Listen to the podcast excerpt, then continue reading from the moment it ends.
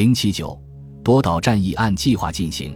当次七号潜艇接近色班岛的锚地时，艇长科斯勒通过雷达发现附近停泊着大批舰艇。他从潜望镜中看到许多舰艇正在返航。科斯勒用闪光信号灯与菲利普号驱逐舰互致问候，然后跟随菲利普号前行。驱逐舰舰长告诫科斯勒，由于岛上正在交战，岛屿四周漂浮着大量残骸，有可能对航行造成危险。对潜艇驾驶员来说，避开危险的漂浮物轻而易举，但是岸上的景象蔚为壮观。日出后。潜艇的船员看到特纳率领的两栖登陆车队正在不屈不挠地执行任务。科斯勒称，这一场景令我们难以忘怀。这里可以看到书上列出的几乎所有舰船。一大股浓烟出现在色班岛北端，主要是因为加拉班镇附近的汽油燃起了大火。在色班岛上，炮弹和炸弹的爆炸声不断。天宁岛上也同样如此。我们本来准备在马格西尼湾补给加油，但是靠近该岛后，各种各样的舰船映入眼帘。这些舰船停泊在该岛西南布置糖厂外的岸边，而这座工厂早已面目全非。我们距离海滩只有一英里，所以可以在最前排观看。迄今为止，这是海军陆战队开展过的最为激烈的战斗。海军的舰队不分昼夜地对塞班岛进行轰炸。不给日军任何喘息之机，而且每次轰击都射得很准。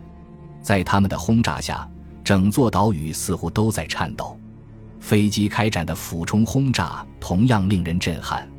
最为精彩的是，有时候我们可以看见岸上的海军陆战队员用坦克和喷火器将日本佬打得屁滚尿流。立下汗马功劳的不只是海军陆战队员，还有次七号潜艇。该潜艇的舰长和船员们都清楚，他们击中了目标。当时情况混乱，他们不知道自己击中的是日军舰队最重要的航母之一“祥和号”。次七号是美军占领加拉班后第一艘驶入该港的美军潜艇，因此受到了一定的礼遇。随着潜艇驶人港口，斯普鲁恩斯、特纳和希尔一同登舰，紧随其后的记者也急于向科斯勒发问。这次会面持续了一个小时。对船员们来说，他们更感兴趣的是观看岸上的战斗，而不是难熬的新闻发布会。七月二日，科斯勒带领“次七号”重新加油，供游轮“苏阿米克号”的船员向他们讲述了日军飞机是如何来到这里，在夜间发动袭击的。尽管美军战舰用地毯式轰炸压制日军的炮火，但有时候。日军还是会从天宁岛向锚的开炮，这一消息让科斯勒感到震惊，所以他下令机枪手坚守岗位。虽说是坚守岗位，但科斯勒还是给船员们放假两个小时，好让他们到海边游泳。所有人都需要一个喘息的机会，以暂时忘掉这场战争。当天下午五点前，次七号再次起航，这艘潜艇添加了七万加仑燃油。安装了新的雷达变压器，对发动机进行了维修，用灰色油漆进行了修补，对干舷部做了彻底润滑，然后向西疾驰而去，准备再次投入战斗。船员们士气高涨。科斯勒说：“在抵达色班岛时，我们所受到的接待和礼遇，让我们感到作为美国人真是一种荣幸；作为美国海军的一员，更让人自豪。”在印第安纳波利斯号上。卡尔摩尔花了将近两周时间才习惯了从运输区看到的景象，尽管他距离塞班岛尚且有一段距离，但这些景象无比真实，让他既恐惧又新奇。不出所料，这是一场顽强的战役。他在给父母的信中写道：“毫不夸张地说，我可以从正面看台的座位上将一切尽收眼底，枪炮声、爆炸声不绝于耳。”熊熊燃烧的飞机和不幸的场景随处可见，险象环生。我们能够听到舰上和岸上火炮的隆隆声。有时候我们也会开火或者被击中，其中大部分都是友军的炮火。我们可以目睹轰炸结果。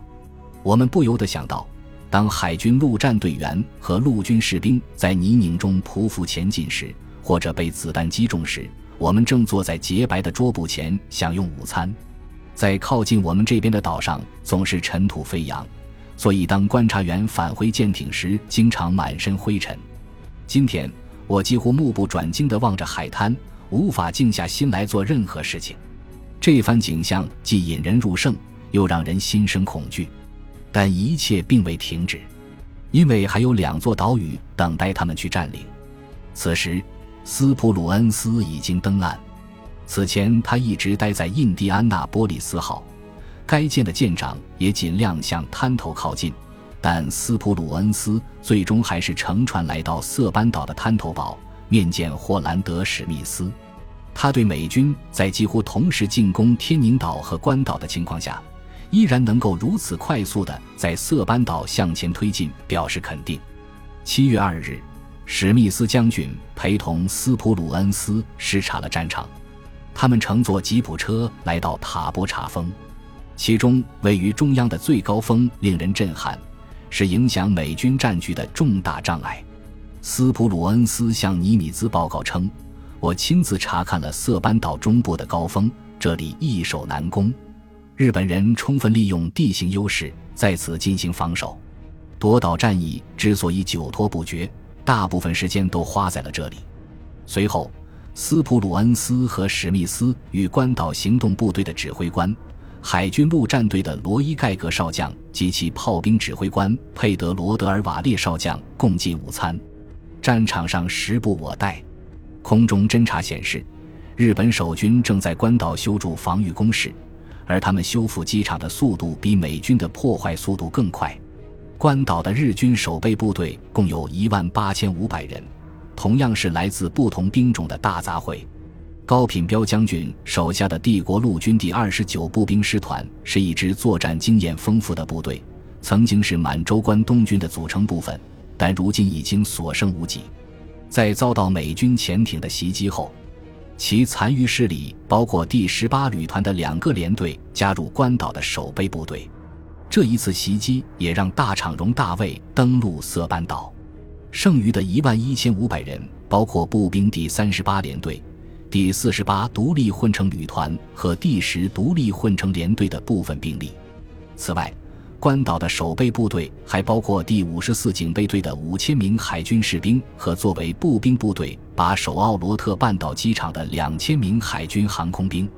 此外，第三十一军军长、陆军大将小英良在色班岛战役期间从帕劳返回关岛，他的到来极大地振作了当地士气。虽然小西英良将关岛的防御工作交给了高品彪将军，但在他的监督下。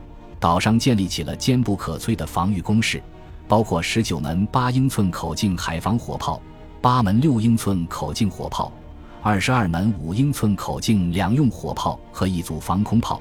这些武器将用来保卫关岛的重要港口设施和机场。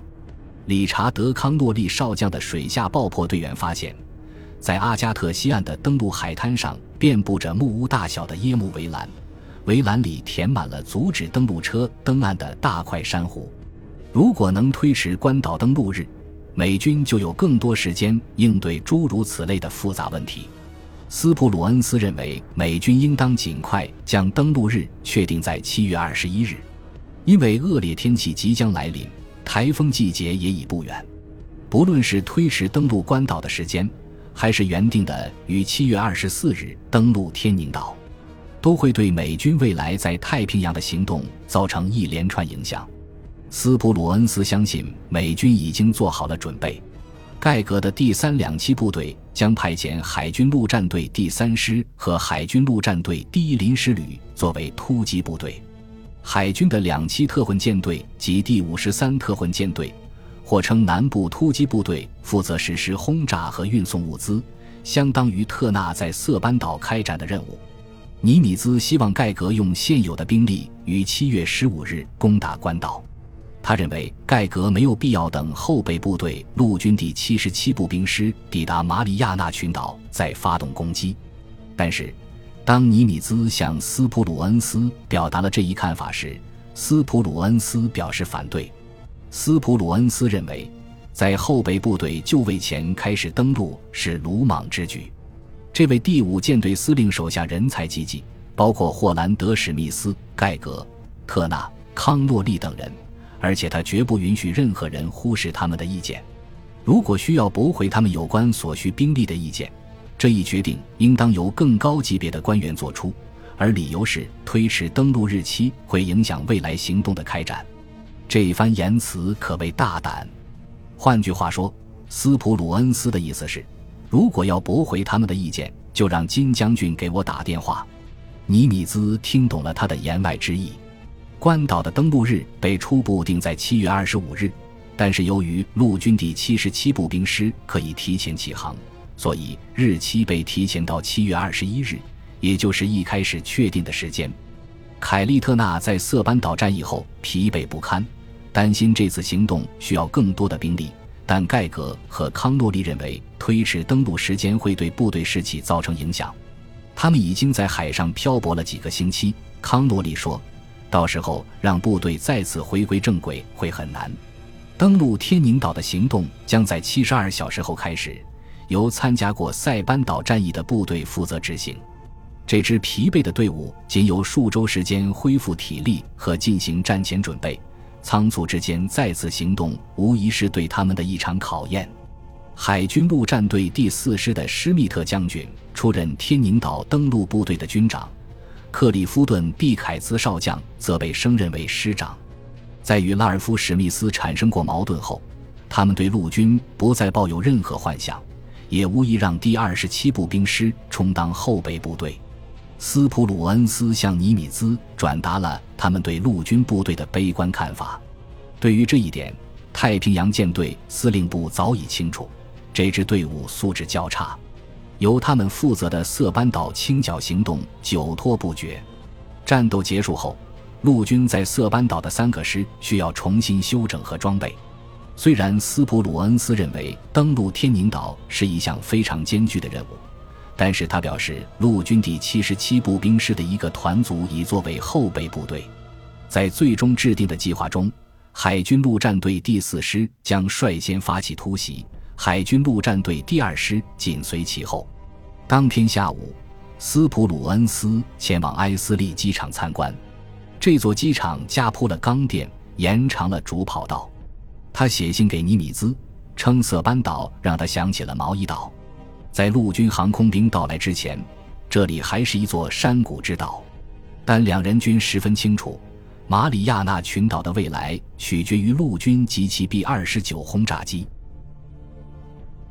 本集播放完毕，感谢您的收听，喜欢请订阅加关注，主页有更多精彩内容。